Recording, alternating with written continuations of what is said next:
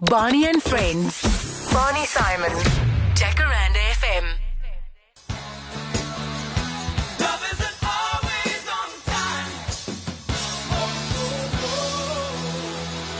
Jacaranda FM, Barney and Friends. Matthew Booth here with me tonight, and that's for your beautiful wife, Sonia. Hopefully she's listening tonight. No, love isn't always on time. You know, she made me wait as well. I'll tell you that much. Okay. So we're going to get to where you met and your kids a little later on. And you're currently studying as well. We just found out you are not in touch with social media at all because you are studying. Good boy. Yeah. No, that's right. I've got an addictive personality when it comes to Facebook and Instagram and that sort of thing. You know, so I just thought it was necessary to get off it altogether.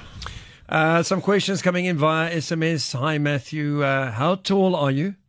Last time I checked, 198. 198. That's very tall. 6'6", I think. Yeah. Yeah, so. And then why did you play soccer? Family, genetics, you know, family.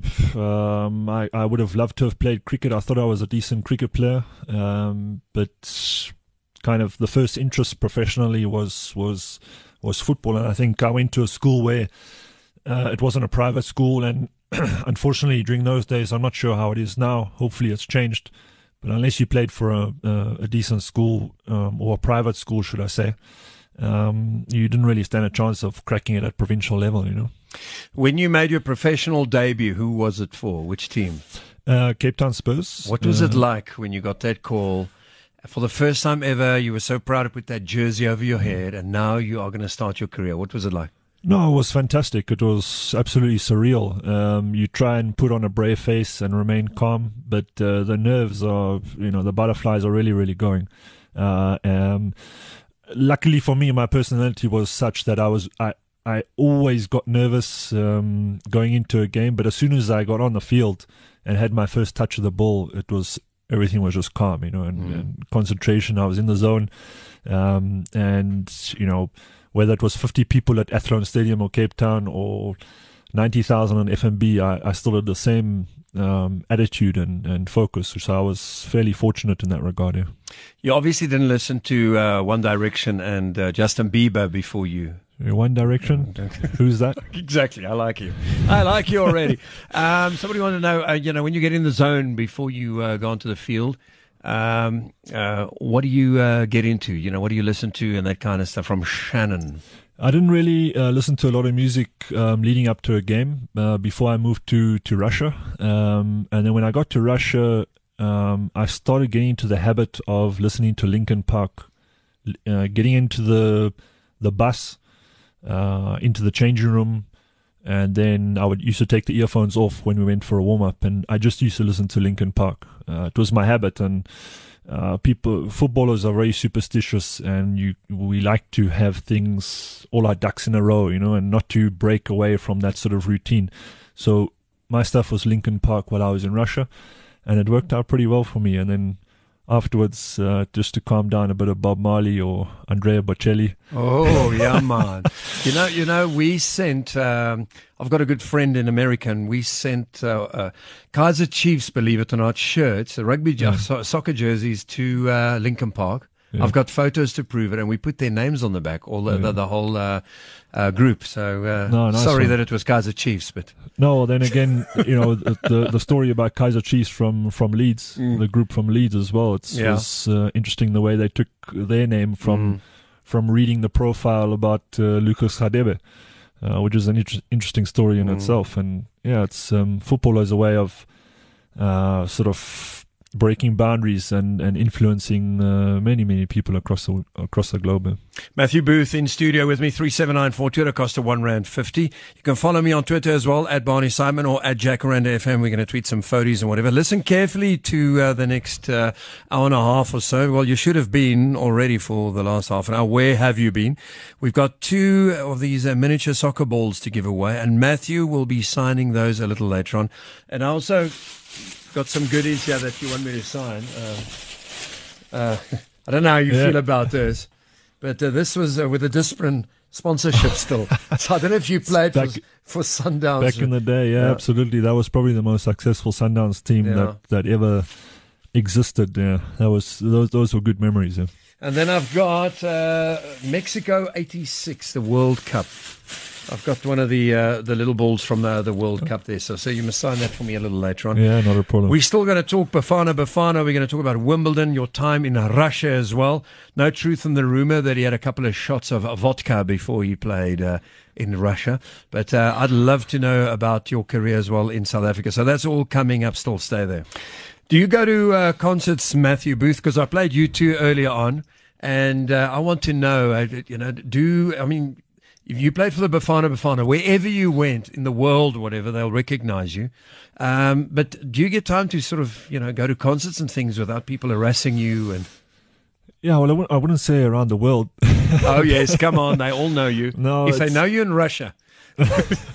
No, I'm not a concerts guy. I don't like big crowds. But what I can't understand is that if I listen to a group or a band on the radio, I want to hear the songs that they play on the radio. Whenever it comes to concerts, they seem to change their style or change the songs. So I can't understand, and I've never been keen on going. I wasn't going to miss out on U2 at FNB. I think I've been to a John Legend concert at the Castle in Cape Town, and that's about it. To be honest, I mean, I appreciate my music, but I'm not a concert goer. No. And did the people recognize you at the U2 concert? If I remember correctly, yeah, that particular night was quite a haze. You focused on the stage, huh? Absolutely, yeah. But also standing in the queue to get in, it must be nice when, just that feedback that you get from proudly South Africans, you played for Bafana Bafana, and, do you still get that boo when they walk past you? Yeah, no, absolutely, and it's great. I think a lot of people have still got, pleasant memories of the World Cup, and I wish that time would come around again. It was great, a great time for the nation, and it was over too quickly for all of us, I'm sure. So that first game you played, it's a game, not a match. Huh? The first game you played, did you guys win? During the World Cup?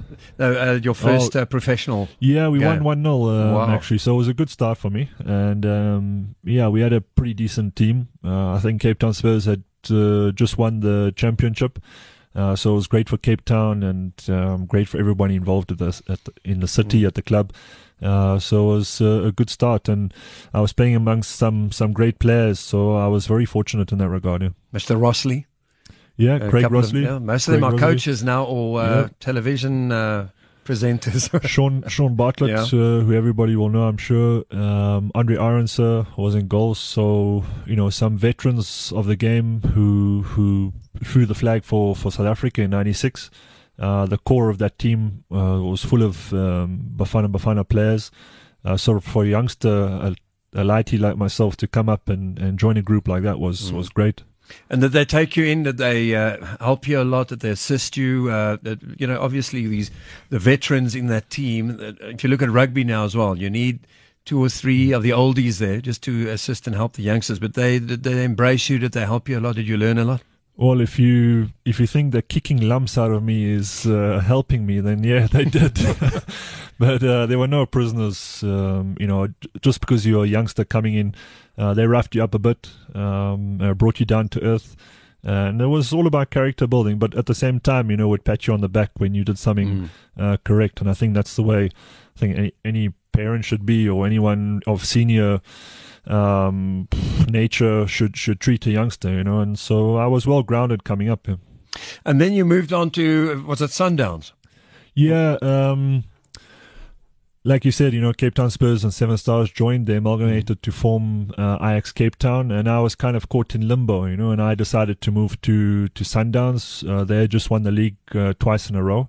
So again, I moved to a club which was full of momentum, full of fantastic players. I arrived there and we won the league again. In fact, the league and cup double.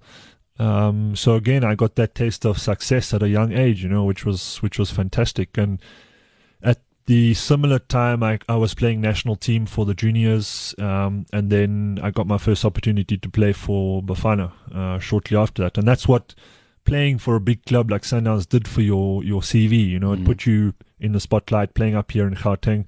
It was completely different.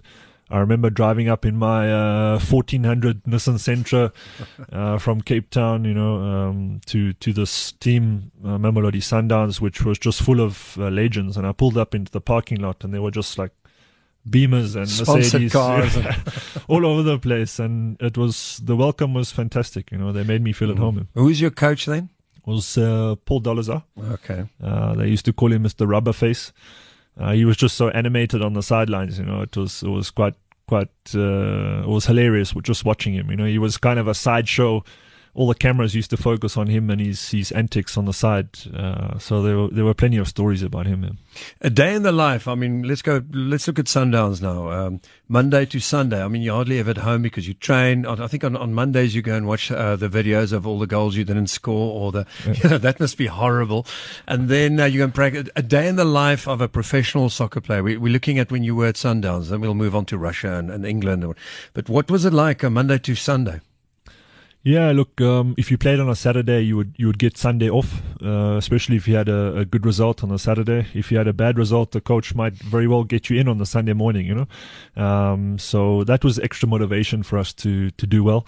Then on the Monday, you would basically do what Dolezar called was footing, which was basically just running around the field, just to get all the lactic acid out of your body and to recover.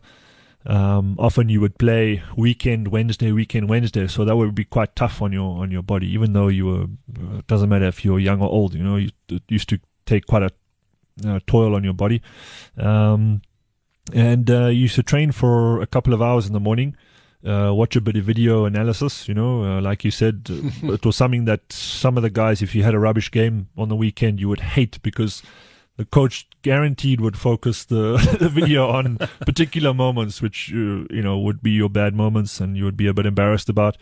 So again, a motivation to do well for, during the game. And then the day before a game, it would be very light, just to keep you fresh for the following day. And then the build-up, obviously, most of the times in South Africa, you do camp, which is basically going into a hotel the night before.